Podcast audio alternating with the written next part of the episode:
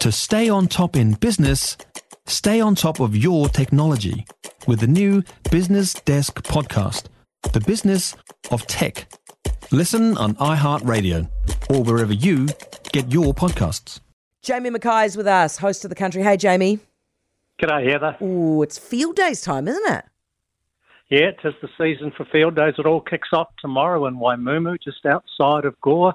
Every man and his dog will be there, including the PM tomorrow.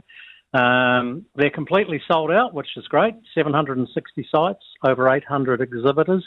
They missed out a couple of years ago. They, they're a biennial field day, so they missed out a couple of years ago because of COVID.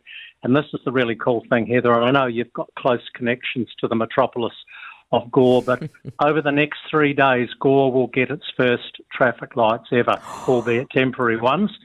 Oh, So they're putting some traffic lights out to the entry at Waimumu, which is about 10 k's out of Gore. I was very excited there for a second. But yeah, it does make sense to bring those in temporarily, doesn't it? Hey, what do you make of the good news from Fonterra yesterday? This is going to be easing a lot of stress, isn't it? Yeah, although I was speaking to a, a dairy farmer on the show yesterday, and I said, you know, seven dollars eighty. I think it should have been a wee bit higher. I think they might have been a bit conservative because the milk futures are currently sitting at just under eight dollars, seven ninety four for this season, eight seventy for next season. But this is a, a young dairy farmer, a former grand finalist in the uh, Young Farmer of the Year, a guy by the name of Cole Groves, who incidentally did the coast to coast a two day event all by himself in his spare time. But I said, look, at $8, you'll be there or thereabouts. He said, no, it's still making quite a big cash loss because he's a younger farmer, a lot of debt. And what's killing us uh, at the moment, obviously, is interest rates. Interestingly, Fonterra Farmer sh- traded shares have lifted 20 cents in the past four or five days, possibly off the back of this uh, news. They have a pretty good dividend yield at, at, at $2.32, but that's a far cry from $6.67. I went back to May 2013 when they were that high. Um, so that's almost a third. Um, they're only worth a third of what they used to be. It's a huge drain on a farmer's balance sheet, especially when competitors such as Open Country Dairy don't require farmers to buy shares to supply or have to share up to match their milk production if they increase it. But Jamie, how long do you reckon it's going to take? Just you know, a year on from Cyclone Gabrielle for, for the silt to be removed from the rural lands and, and you know all the farmlands around around the affected areas. Well, uh, it's not only the silt. That's that's the problem on the flat. It's all come down from the Yeah. hills. The problem on the hills is the tracks have all been decimated.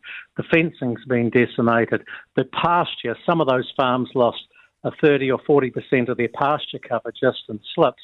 Look, it's a bit like Cyclone Bola in 1988. There's still scars on the you know Gisborne East Coast hills uh, because of that. It's going to take, I think, a generation to fix. Interesting comment today coming from Wayne Langford, the president of Federated Farmers, who's taken a tiki tour um, around that area, and he was saying, look, farmers are just getting on with it as they do, sorting out their problems within inside the farm gate. Their issue uh, with the government or the powers that be is they want a massive improvement and repairs to infrastructure. There are so many places that are still you just can't get to. There are bridges wiped out, roads that aren't passable, and that's really where rural New Zealand's looking for some additional support from the government.